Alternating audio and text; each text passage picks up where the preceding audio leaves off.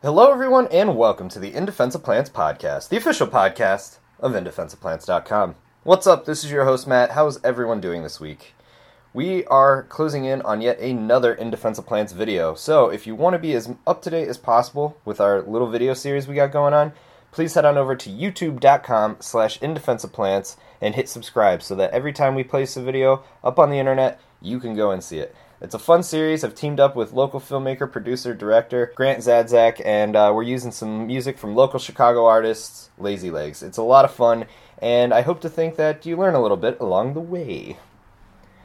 So, what's new? I can't grow begonias. I shouldn't say all begonias, but most of them just end up shriveling and die on me. I don't know what I'm doing wrong.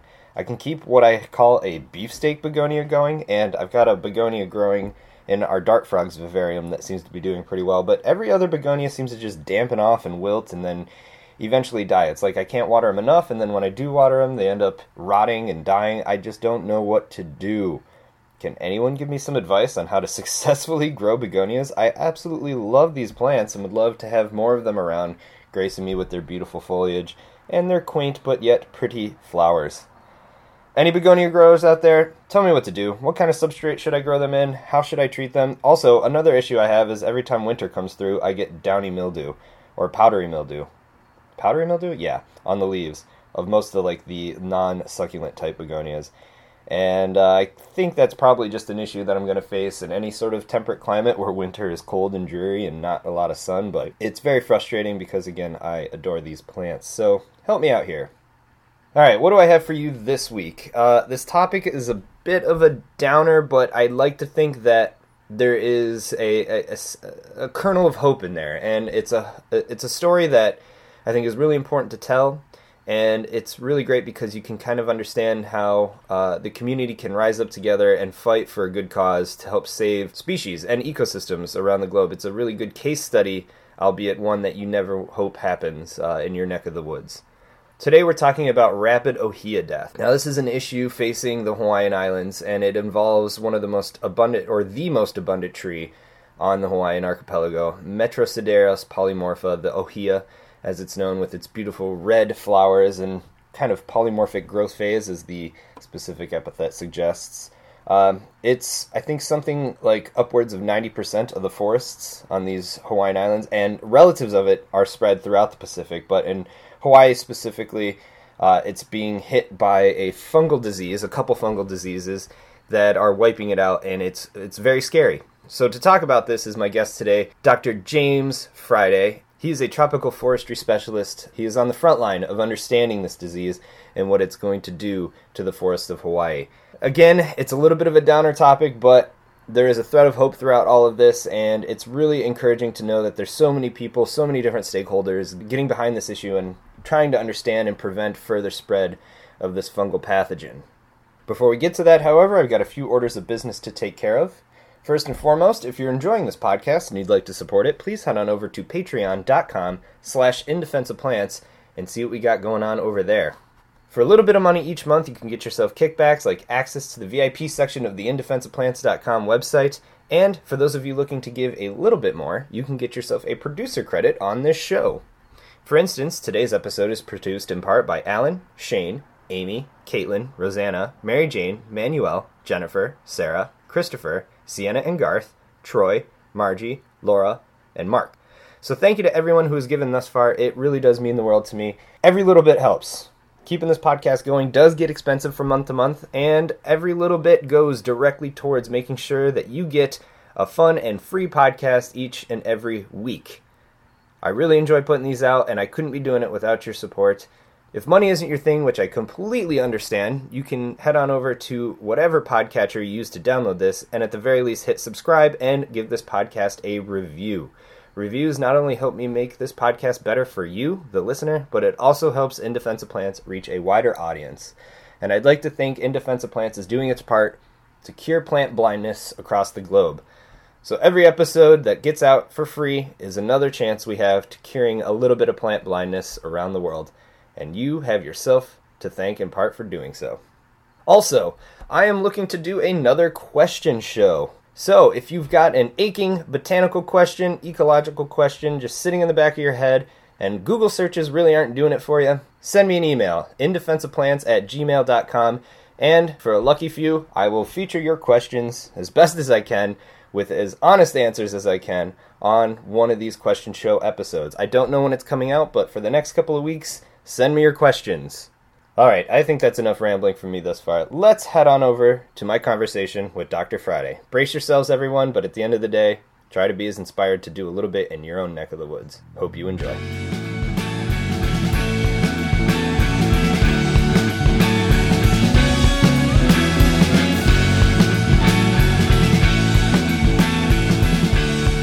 How are you? Oh, uh, all right. Uh, aside from having to chase dying trees around all the time, which I'd rather do something more uh, constructive, but actually, I was out measuring healthy growing trees yesterday, so that was good. yeah, yeah, that's uh, it's got to be kind of sobering, and knowing that hey, you got to someone's got to be on the front line of this, yeah. but also to have to know that it's a often a losing battle. I'm sure. Um, you know, it was interesting. So we gave a lot of talk. We have an annual conservation conference here in Hawaii, and more than a thousand people from everything conservation come. I mean, there are people doing whales and birds and rare plants and all that. Um, so I organized eight talks on different subjects on the rapid ohia death for that, and several of us really tried to finish up talks with you know reasons to be optimistic or at least you know moving forward that I think we've seen a really bad outbreak, and I think it's going to taper out to something manageable. I mean, not good, but uh, something that you know, one more thing we're going to live with and, and, go ahead with it. You know, I mean, rather than no, it's gone dead. We all we all go home. Yeah, I mean, here on the mainland, we're seeing uh, probably a worse story play out with the emerald ash borer. So at least you kind of have this idea of like maybe boom and bust. Yeah, yeah. Well, I mean, the bad story from the I and I went to forestry school in Connecticut and New Hampshire, you know, and so uh, is the chestnut blight. I mean, I actually. Right. Kicked off my talk with the chestnut blight, you know. So I don't know if the emerald ash borer is going to do the ash what the chestnut blight did. I don't think it's going to be chestnut blight for Ohia. I think it's going to be a um, a, a pretty severe. We're going to lose a lot of forest on the you know tens of thousands of acres of forest, uh, but it's I, it's not going to wipe out the species. I don't think. Well, that's hopeful. Yeah. Yeah. so uh, I don't know if you've listened in the past, but I usually like to start off with a nice introduction to who you are and what it is you do. You know, sort of a background and what brought you to where you are today. So, uh, Dr. Friday, how about we start with uh, telling us a little bit about you? Sure. Um, well, I've been in Hawaii. Let me think now. I've been in Hawaii for 27 years.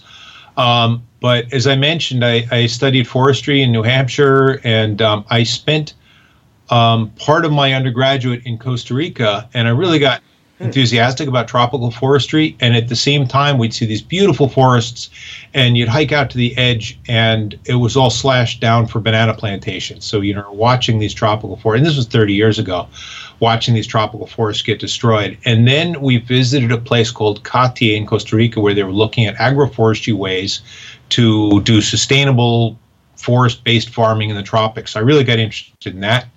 Um, I wanted to study tropical forestry after that. Uh, Yale was one of the few programs offering tropical forestry. Um, so I, I, went and I studied tropical forestry there. Uh, after that, I did Peace Corps service in Philippines. I spent four years in the Philippines doing um, agroforestry, tree planting, village level work. Um, and after that, I uh, my wife actually got a job in Hawaii with the U.S. Forest Service in the hmm. Pacific Islands. So I followed her here. I did a doctorate here at the University of Hawaii studying agroforestry. Um, and what I've moved into is extension forestry now. So I um, found a job here on the Big Island doing extension um, with the with our university, which is a land grant college. So um, I am the forester on the on the staff. We have you know most of our extension agents are uh, horticulture or livestock or traditional things, but we've moved into forestry. So I cover extension for forestry for everything forestry. Um, but with this issue, I'd say three quarters of my work is on forest health issues now. Um, and we wow. moved over here to the Big Island in 1990 because in Hawaii most of the forests are on the Big Island, and um, I've been I, I, do work statewide and also Pacific wide. I have some other projects in the American affiliated Pacific and Guam and Micronesia and places like that. Um, but really coming back to this, um, the way I see my job is responding to what people who take care of the forests need to know and what can science and the university bring them to what they need to know. And with this rapid ohia death, it, it came to us from landowners saying, hey, my trees are dying. Um, what's killing them? And um, this, so that's what really kicked off and kicked off my involvement of it. Now, I, am glad you brought that up. This involvement of the landowners bringing the idea to you, because I've always kind of gone around and thought that you know people like horticulturists or gardeners in general are spending a lot more time, a lot more intimate time with plants and can maybe understand a little bit more about what uh, a what kind of diseases are affecting them, where they might be starting, and b how these plants might behave over time. Uh, you know, is that integral to something like the position that you have? Well, yeah, it really is. And with this disease in particular, um, it was brought to us by people who. So let me back up a little bit. Um, especially in the Puna district of the Big Island here, um, people live in and, and among the forest. The district is broken up into uh, many tens of thousands of lots of anywhere from you know two acres to forty acres cut out in the forest. So people have a house in the middle of a forest, hmm. and people have lived there for twenty years and observed that forest very closely.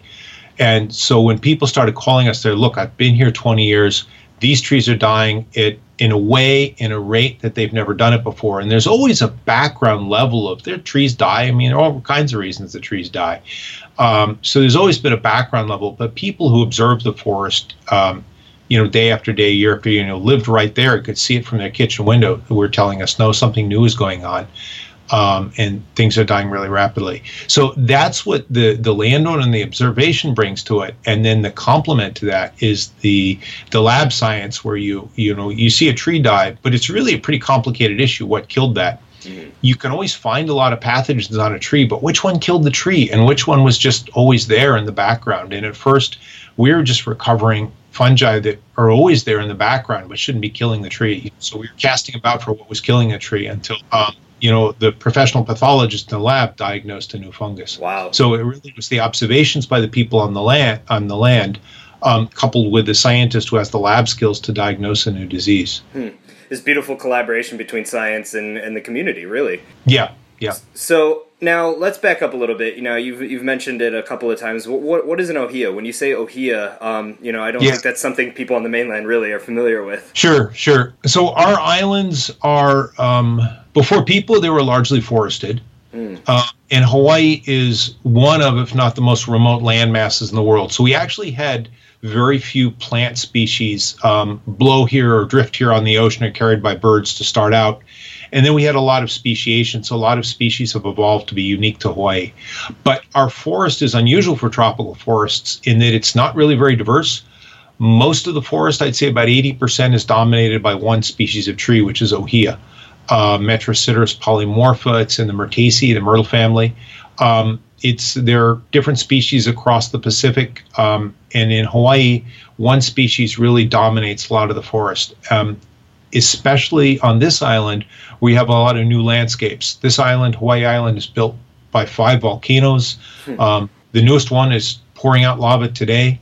Um, and uh, most of the forests are dominated just by this one species of tree. They're, they do tend to be diverse in the understory. A lot of rare native wildflowers and ferns and everything else like that. But the canopy of the forest is really very heavily dominated. So, uh, you know, for northeastern comparison, it, it wouldn't be like a diverse hardwood forest in central hardwoods. It would be the diversity more of a a Maine boreal forest where you know if you lose the spruce you know you've kind of lost that forest you know for spruce so it's that kind of structure of a forest ohia itself is a is a remarkable tree um, it's the first tree that colonizes lava flows, so you can go on lava flows that are only a few decades old, and young ohia trees are sprouting up in the cracks.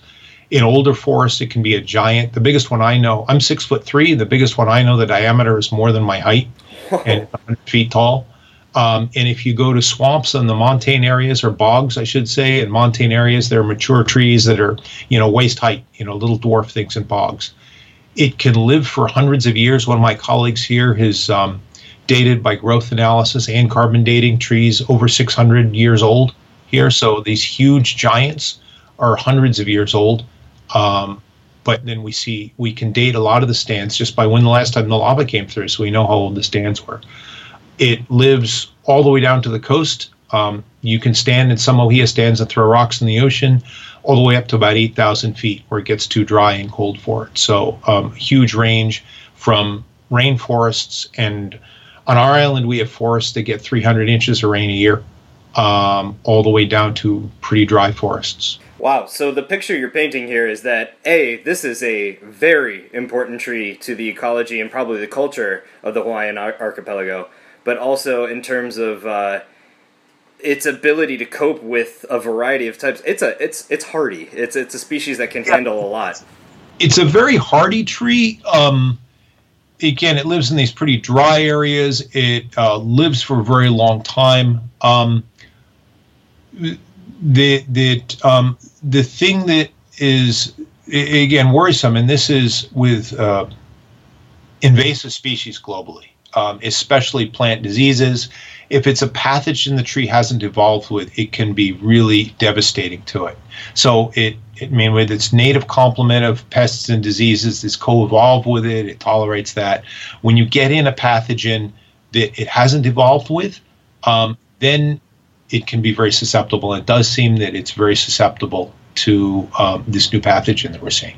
So that's the picture of really what what it, what you mean when you say rapid ohia death is that something has come in this pathogen that you speak of and it's wiping them out. So uh, at this point in time, do you guys know what it is, or is it something that has just happened recently? You know, what's kind of the history of this this pathogen uh, on, on the Hawaiian island? Well, we we do know what it is, and it's happened recently. Um, so when we finally got a, you know, a pathologist, the lab pathologist coupled with the, the, the landowners and the people on the ground to do some um, actual felling of trees and cutting them up and looking for signs of the fungus through the tree and then plating that out in the lab. Just like when you're sick and the doctor will take a swab of your throat to see what it is. Um, what it turned out consistently over dozens and dozens of trees that we cut up and harvested was a, a fungus called ceratocystis. So this turns out to be a global, the fungi in this genus turn out to be global pathogens all around the world. Um, but what they are is they're different species. Every time they find them infecting a different plant, and there are ceratocystis on eucalyptus, on mango, on coffee, on cacao, all kinds of important plants. It's a different species, this fungus that's affecting them. What is curious and still we haven't figured out is um, where these ones came from because it turns out that we have two species here infecting ohia trees. Again, only newly discovered in 2014. So we're only in our third year of having discovered what these two species are, oh, wow. and they're unique globally. That the scientists who do the DNA work have extracted the DNA, matched them up with global DNA databases of ceratocystis, and there's no exact match. Wow. Uh, so there are two new species if there were a match, we might know how they got here, uh, but we don't um, because if if we knew if they matched, for example, it on coffee, we would suspect they came in on coffee plants, but they don't. So they don't match anything exact. One seems to be related to others in Latin America. One seems to be related to others in Asia. Um, how long they've been here? Well, we we don't know. I mean, we first the oldest stands of trees that later we diagnosed this disease we started seeing mortality in 2010. Hmm. So there was enough disease to start drawing people's attention in 2010. So it was humming along, you know, at low levels that nobody noticed for years before that. But, you know, I don't think they, I don't think it's been more than 20 years. But that's just my guess at how long it took to ramp up to. By 2010, uh, people started noticing it. So it, there was a lot of Ohia disease work in the 70s and 80s. They never found this fungus with it all. So sometime in the 90s or early 2000s. Wow. And that's a really good point to make with this invasive species is you often hear people say, "Oh, well, it, it doesn't seem to act you know invasive in my yard," but oftentimes it takes you know more than a decade for these species to ramp up to a level in which they become an issue. Right, there's a huge lag time. The part of the the difficulty in dealing with invasive species is the the cost efficient thing to do is get them before they become a problem Mm. But you, you never get funding to deal with something until it's a problem. And then once it's a problem, it's really expensive to try to deal with it. Um, in fact, the most cost effective thing is to stop it from coming in. And then the second is to nip it in the bud when it just starts coming. So, in the big picture invasive species, one of the things we're trying to do is uh, figure out who the bad actors are. And if they show up, quick jump on them and get rid of them before they start causing huge problems. Because once they've spread enough that they're causing big problems, you're never going to get rid of them by then. Yeah, it's sadly kind of a parallel with our, our health system in a way in which you're treating symptoms rather than the cause, when in reality it's the pre- preventative medicine that really needs to be in, implemented. Well, well, sure. You don't, you know, you don't go to the, the, the doctor till you're you're feeling bad, but you know you should prevent whatever's doing. It's pretty similar, and and that's I think that's why you know recently we've very much used that idea of forest health you know, rather than focusing on this bug or this fungus or this weed, it's like, hey, the whole forest is an ecosystem. We try to remain it being healthy, and often you see, um, you know, one thing aggravating the effect of the other. For this, though, this is really you get in a new pathogen that a population has no resistance to, and it can be devastating. Yeah, yeah. I mean, that's that's happened time and time again, and it's tragic when it does. You know what what's the mechanism by which this fungus starts to kill the tree? Is it something that kills the growing points or is it girdling it? What does it do once it's in the tree itself? So good question. They're actually and this is research that's just been done this year so this is stuff that they're doing in the lab across the way from me and looking at how the fungus grows through the tree.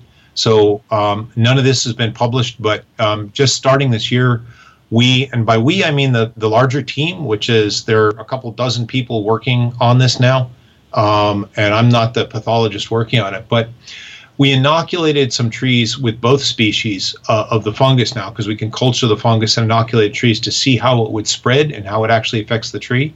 So one species, the one we call species A, is a vascular wilt pathogen. So what that does is it um, the fungus distributes through the xylem of the tree. So from the inoculation point, in a month it went 30 feet up. It went all the way up in the tree. Wow. Um, and spread throughout the xylem of the tree.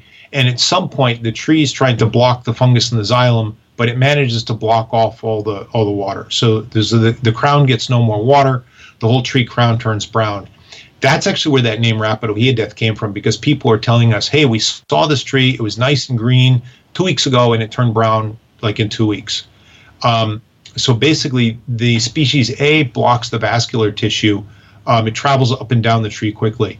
Species B um, didn't. Species B just causes um, necrosis right around where it was inoculated. But if you have a couple inoculation points, that will girdle the tree. Mm. So um, the pathologists are working towards declaring that A is a vascular wilt disease, which means the fungus goes through the xylem and stops water um, from getting to the tree, and the crown doesn't get any water and dies. And species B is a canker disease, which means it forms sort of a localized mortality, which um, eventually can girdle the tree and then kill the tree from that. But it doesn't move up and down the tree very much.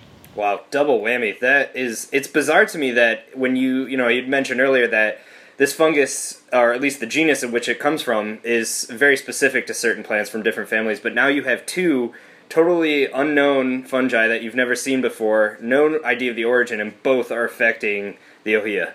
That is bizarre, and we don't have an answer for that. I mean, they didn't arrive simultaneously. You know, one was here humming along, and then the other came in, but they were both in that kind of, I believe, uh, ramping up phase, which, you know, as you say, can take years of being there slowly ramping up until they kind of burst on the scene. And partly it's, you know, for you don't know what you've got until you start looking for it. And you know, with a new fungal disease, it's not something people walk down the trail and notice like a new weed. You know, I mean, it's a it's a disease. So until you cut the tree down and you cut it up and you take samples in the lab, you don't find it. And it was only when we started looking for it that we found, hey, there, there's, there's two of these wow. diseases. That's bizarre.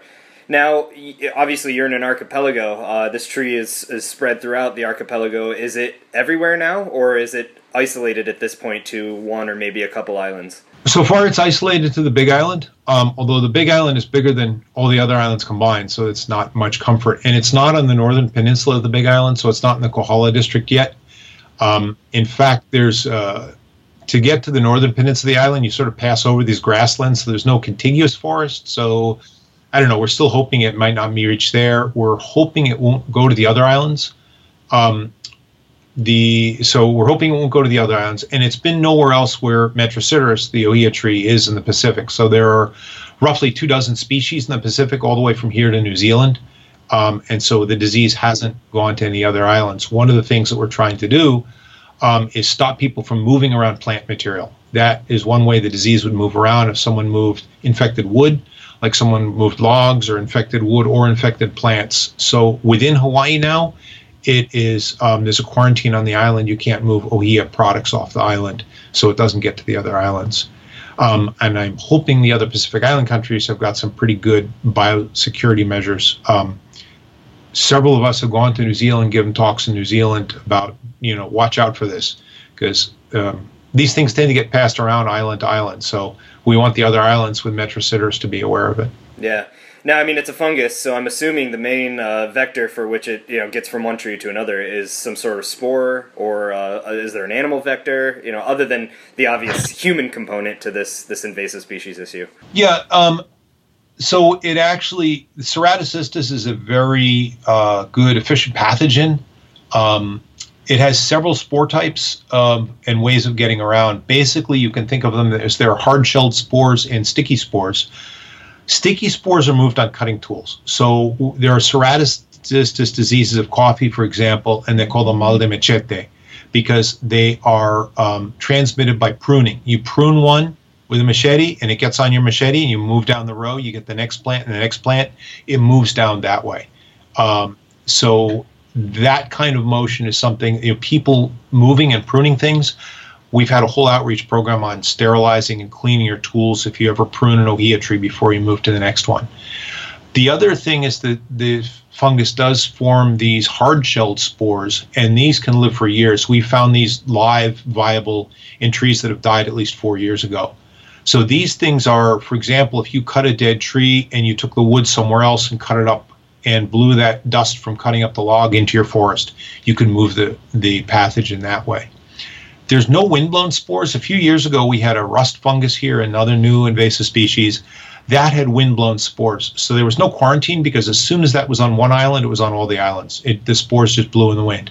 This isn't moving that much. Um, one of the ways we do think it does, though, is when these are infected stands get hit, after the fungus takes out the trees, the boring beetles get into the trees and they drill holes and they produce a lot of sawdust.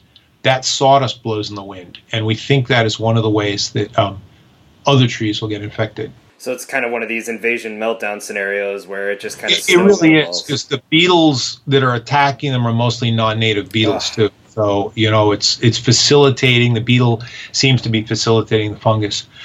Whether the beetle actually moves the fungus onto healthy trees, we don't know yet. Um, so you, you see the correlation between beetle attack and fungal, but which came first is something we're still trying to work on. We have entomologists working on, you know, trapping at it and looking to see if the beetle will move the fungus into a healthy tree, or if the beetle, which I think is what's happening, is the beetle is just attacking trees that are already infected, yeah. but then causing sawdust that spreads the fungus further. Wow. Scary. Um, so, what are you seeing now? I mean, since this uh, infection has really been detected, obviously it results in the death of the tree, uh, and it's a dominant tree. So, you know, are you seeing large swaths of forest in infected areas just dropping out? You know, what happens after infection hits? Yeah, so the the this has been one of this is one of the areas of, of research that we still are not really uh, we're still learning and one of my colleagues, Flint Hughes of the Forest Service, he's got field plots out, about 50 plots now in areas that he tried to put him in right as it was starting to get data. So the disease progresses differently in different spots. There's some areas where it's killed 98, 99% of the trees. So you just go in there, and that those in the ohia in some of these areas is 99% of the forest. So there would be two or three trees left in several acres of forest. Um, it just kills everything. There are other spots where we see a dead tree or two, or maybe we see a number of dead trees, but most trees aren't affected. So the disease plays out differently in different areas of forests. Um, there are some clues that this might have to do partly with temperature. Uh, cooler forest, it seems to cause less disease. Um, you would think in drier forest it would cause less disease, but we don't see the data for that yet. The warm, wet forests are the ones that got hit worst. Um, so in the forest, it's causing different levels of diseases where it's hit.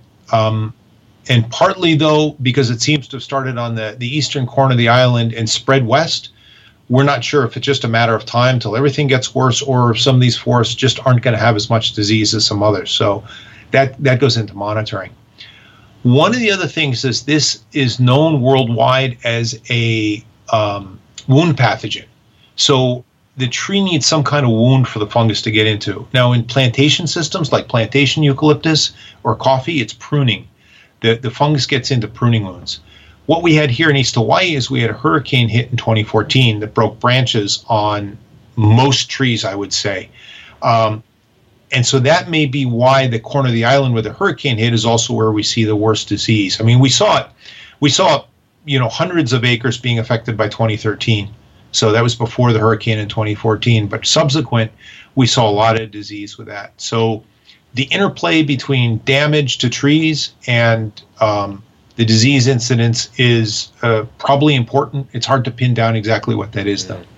Yeah, I mean that's a really good like kind of PSA moment for uh, stop carving your names or wounding or just hitting trees. I mean, that's their front line is their bark uh, against any sort of defense, and now you just open them up. So so one of the things we do see a lot is um, if someone you know plows a new driveway or builds a fence and they wound a bunch of trees, those trees get infected. So as part of our outreach program, that's one of our messages is don't wound ohia trees. In fact, in a, a lot of areas, I, I, tell people, look, if you've got it really injured tree, it's better just to cut it down uh, rather than let it get infected and then maybe spread the disease to other trees in the area. Yeah, and that's another really good point. I, I know a lot of cases where people have gone up, in arms with uh, you know preventative culling of stands of trees and just oh you're cutting them down. What are you doing? But in reality it's actually better for the bigger picture and the long-term survival of these species to take out infected individuals because that's the source. Right. Right. Yeah. So it sounds to me like uh, you know you're your team is doing what you guys can. You're catching up. You're trying to do as much research as possible to better understand what's going on there. But uh, you you know you mentioned outreach as being a big component.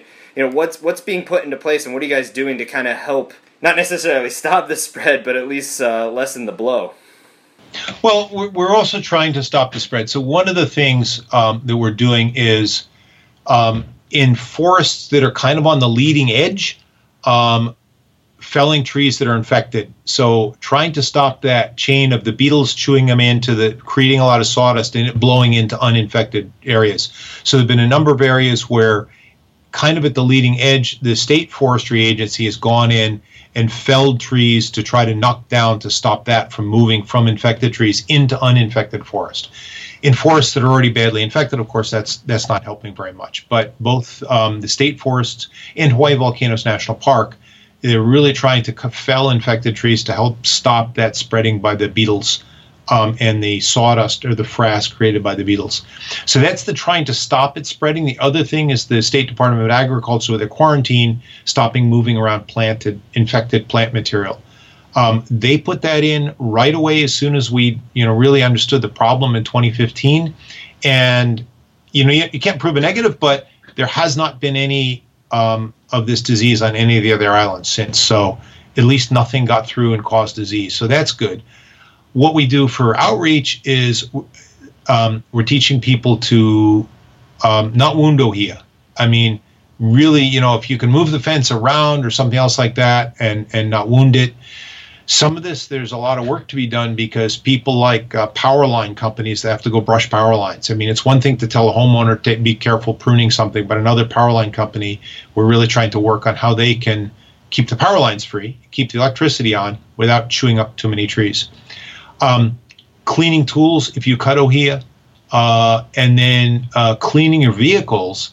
One of the things is with the beetles chewing in, creating all the sawdust that lands on the ground well, if you go off roading, which a lot of this island, they're just dirt roads, and you drive around, you pick up a lot of soil, that can contain the fungal spores. So I myself, when I come back from the field, if I'm off pavement, I pressure wash under my truck so I don't spread that into other areas. Um, and then not moving around ohia plants, ohia wood. You know, don't cut, don't give your friend a bunch of firewood that you cut from your infected trees if he lives on a different part of the island. So don't move it around. So those are, are you know messages that we've um, been getting out there through um, a lot of a lot of I think the most constructive thing we've done is go to community meetings, and there are dozens of these small communities in the various forested areas, and really just explaining what's going on has been hugely helpful because people see trees dying and they don't know what's going on. I mean, people have all kinds of ideas. Some of them pretty wild, and it's like, no, it's not herbicide bombs or something like that it the the, the the the truth is bad enough. It's a new disease, but there's some things you can do to you know protect your trees, not injuring them. Yeah. So many many community meetings, many um, tables at environmental or conservation events. We have a lot of fairs and conservation events here, and then working out to you know radio PSAs and. Um, two weeks we're starting a, a video that's actually going to be a feature length video you know featuring the tree um, we're having a festival featuring the tree you know people value what they know on this island in hawaii people are very connected with the ohia because here we, we see it every day um, on the other islands not so much hawaii actually tends to be an urban state with most of the population is in honolulu and it's very easy to live your whole life in Honolulu and never see an ohia tree, or at least never see it other than 70 miles an hour on the highway going across the island. Yeah. So, um, emphasizing the value of it is something else we want to do. Yeah, and I, another interesting point to bring up is that you know Hawaii is a tourist destination. You know, it, it's also important too that uh, others outside of the communities understand this as well because you can have all the most well-intentioned people living there, uh, and it could just be you know a handful of careless tourists that come through and four wheel in the wrong spot or do something stupid.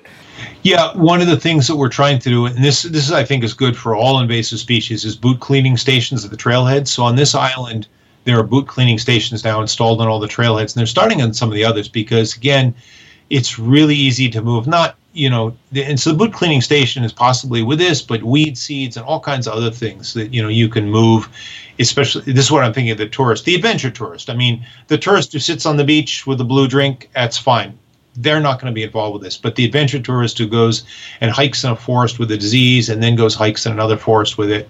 Um, boot cleaning stations with informational signs saying, "Hey, scrub your boots here before you hike this trail, so you don't bring in all these things." Especially the Rapid ohia death. I really like the idea of boot cleaning stations. I think more parks would, or any public area where there's hiking, would do well to implement that strategy. Just you know, just for even invasive seeds, but even less obvious things like disease. Diseases, yeah. I mean, disease is more subtle. Seeds you you see because you see, hey, look along the trail, we've got this weed popping up now since we opened this trail. Hmm, okay. Yeah. So, is there any hope uh, of maybe some sort of host resistance? Are you seeing any signs that certain trees are handling the disease a little bit better than others, or is it kind of they're all novel to it and they're all hurting from it? Sure. Um, even in the worst infected stands, there are some trees that aren't dead, but of course, we don't know if they're resistant or if they're just um, lucky so far and didn't get it. Maybe they never had a wound.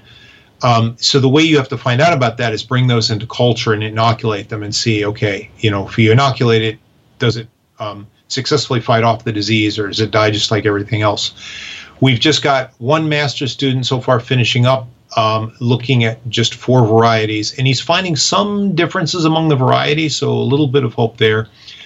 Ohia is very different. In fact, it's a really interesting evolutionary story. Um, what we see in our dominant species here, Metrosideros polymorpha, is many varieties. So the geneticist calls it incipient speciation. So you see a lot of variability. There are five named botanical varieties on this island. Uh, statewide, there are eight named botanical varieties and four other rarer species on this island. So there's a lot of diversity. Um, once the molecular biologists get at it, they're discovering there's a lot more diversity that even the botanists don't know because it's not all obvious just by the leaf and the flowers. Um, so we really hope that there's going to be some variability in the resistance to disease and all the diversity. And that may be partly why um, we see it worse in some areas than others. I mean, some areas are dominated by one variety and some areas are dominated by the other. Um, it may just be high altitude is an unfriendly habitat for the fungus, but it may be that the high altitude varieties are also resistant to it. So we're gearing up um, for doing more work on this, and it's you know it's a process of getting the funding to get the scientists to lead that effort and get the planting material and all that because it's got to be uh, inoculate things in the greenhouse and you know see what gets the disease and then dissect them and see if the fungus is there and all that stuff. Hmm.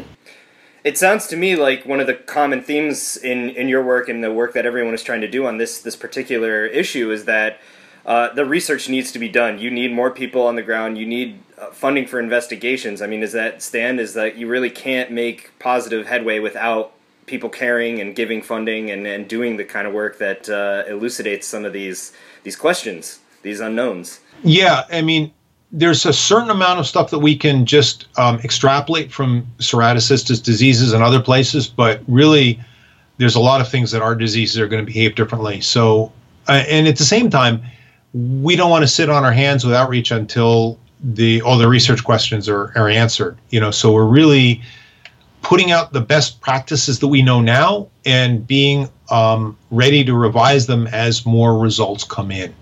I mean, you know, we were already trying to stop people from spreading around before we even discovered there were two species. And then just this year, we've discovered the two species actually cause two different diseases. You know, one causes a wilt, one causes a canker.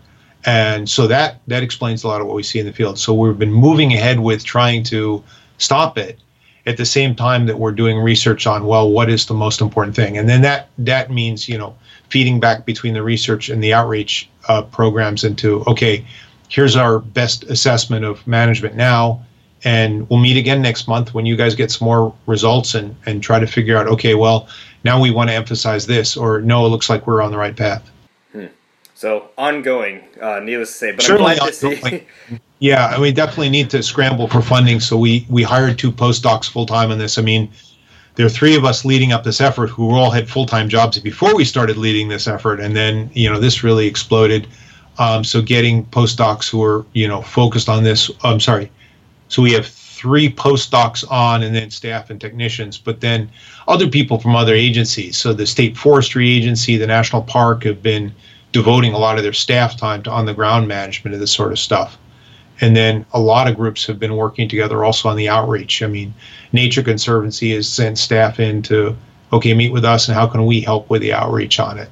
Yeah. Um, and different different working groups on all the other islands. So, people in the conservation community, people that are that are the LinkedIn and know the the native plants and conservation, everyone in the state knows about this. Um, people who don't deal with the forest and and and those things about that, no, well, no, they don't. So um, we still have a lot of work to do. And I think there are a lot of other communities that we still need to work out on getting the word out so everybody knows about it.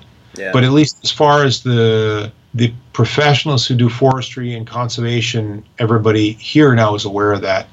Yeah. Well, yeah. I think it's an important point to make that you know, with issues similar to this, and especially rapid ohia death and, and an island like uh, you know the Big Island, it's not just an issue that affects people that are interested in botany or just interested in conservation in general. I mean, this is something with multiple different stakeholders and a lot of a lot of issues to face. You know, this isn't something that can just be ignored.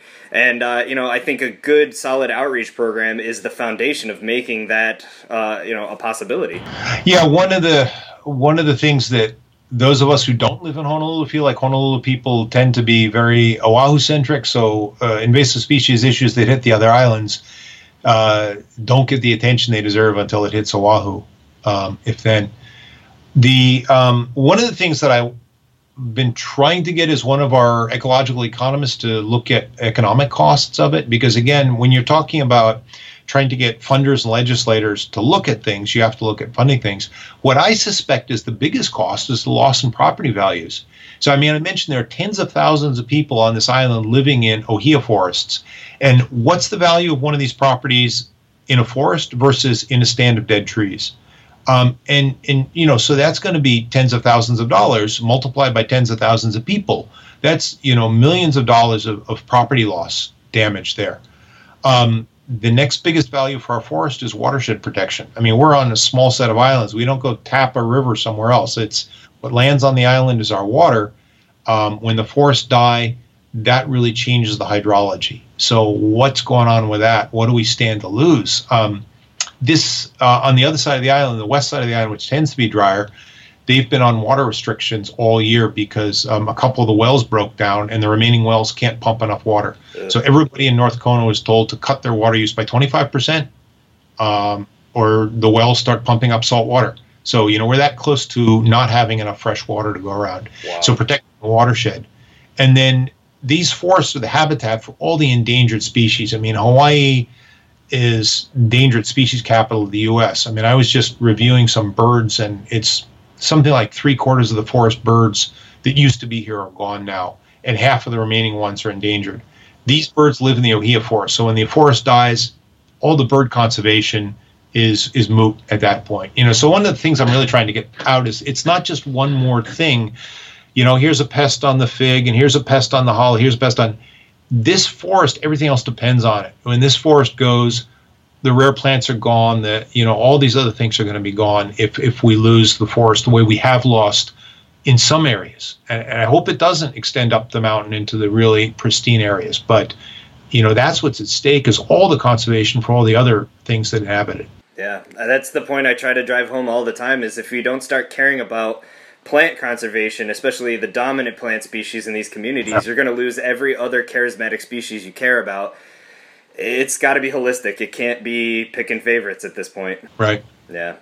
So let's make this a hope sandwich. You know, you started off with having a little hints of hope at this latest conference. Um, you know, let's reiterate that. Is this a picture that I think with uh, enough attention and enough effort, uh, is is there hope? Are you a hopeful person? So, the the three things that that I um, ended up my introductory talk at this conference were um, the one is that um, the disease is epi- seems to be episodic and it seems to be 2014 15 16 we went through a particularly bad episode uh, and maybe a bunch of things came together. Maybe the hurricane and the fungus and a bunch of things came together. So we saw a really bad episode. Um, and you know, we only have three years of on the ground data now to see how this is going. But I'm thinking there are some episodes that we've seen a bad episode, and it may be calming down some after that. The second is that um, this business of the disease, the fungus is able to exist in many environments, but in some environments, it's not causing so much disease as some others. So, where it started out was the best place for the fungus to go, and it was just an absolute disaster in those tens of thousands of acres of forest. But where it exists in some other forests, some at least we've seen some high elevation, some dry forest. It's there, uh, but it's not. It's at a manageable level. It, it's you know we'll take management on it, but we'll be able to manage it so it is a, a management problem rather than a, a disaster. And then the third is that, you know, I'm hoping that in this enormous diversity in this one species of trees, there are going to be some other, um, some significant resistance to it. Um, we're not going to be replanting significant areas of forest. I mean, it's just uh, we replant hundreds of acres of forest a year in the state, and we are affecting tens of thousands of acres here with this. It's just orders of magnitude more than we can do by replanting. But if there is resistance in a forest, that coupled with management, that coupled with keeping the other invasive species out, we could um, keep the forest as a native forest. So I think those three things are reasons that you know I'm still hopeful and working on that we can manage this. Um, and we're not going to get rid of it. The problem will always be here. It'll always be part of how we manage our forests here. But the the possibility that um, we've seen a bad episode, but in the future it's not going to be so bad. The possibility that the disease won't be so bad in different environments, um, and the possibility that there will be resistance in the in the native population of Ohia, I think, are three reasons that we can be hopeful that we'll be able to manage this. But again, attention and effort are needed, and that's really where this kind of hope yeah. can breed true. Yeah. Wonderful.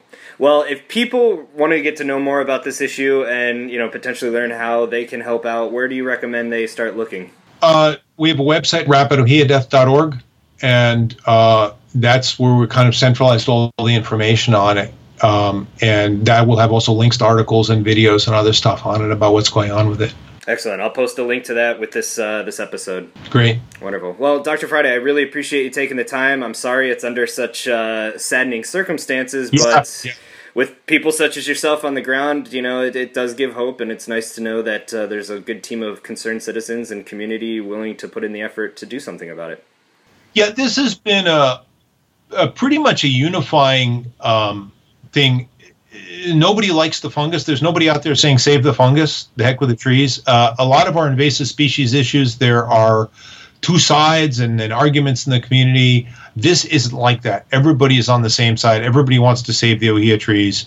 Um, so in that way, it has been a positive. It, it, there's, you know, we're not arguing with each other about what to do. We're like, okay, what can we do? What can we do to protect the trees? Everybody's on the same side for that. So community-wise, I mean, it's a sad thing that's happening, but it's positive. Everybody's trying to pull together on the same side.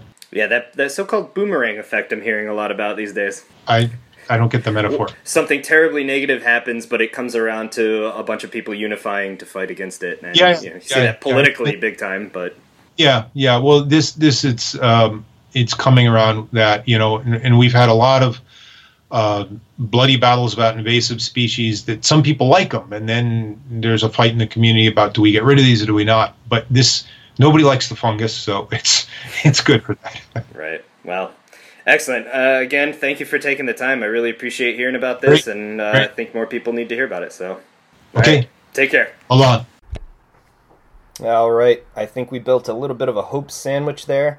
Hope that wasn't too much of a downer for you guys, but again, it's something worth knowing about, it's something worth understanding, and at the very least, it is inspirational to see so many stakeholders getting involved to fight to save not only just this species, but the entire ecosystem that depends on these trees.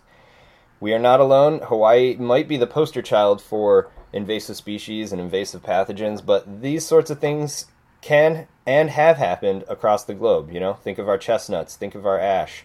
This isn't an issue that just affects a handful of people that care about trees. It affects everyone because, you know, we kind of rely on the ecosystem. So I thank Dr. Friday for taking time out of what is a very busy and intense schedule to sit down and talk to us and teach us a bit about this uh, terrible disease. All right, everyone, this is enough for me this week. Again, if you've got aching botanical or ecological questions, please email them to me, indefenseofplants at gmail.com. We are going to do another question show. I don't know when it's going to come out, but uh, I'll do it as soon as I get enough questions. And I'll work as hard to give you as satisfactory of an answer as I possibly can. And if I don't know the answer, I'll make up something that sounds good. I don't know. All right, everyone, thank you for listening. This is Matt signing out. Adios.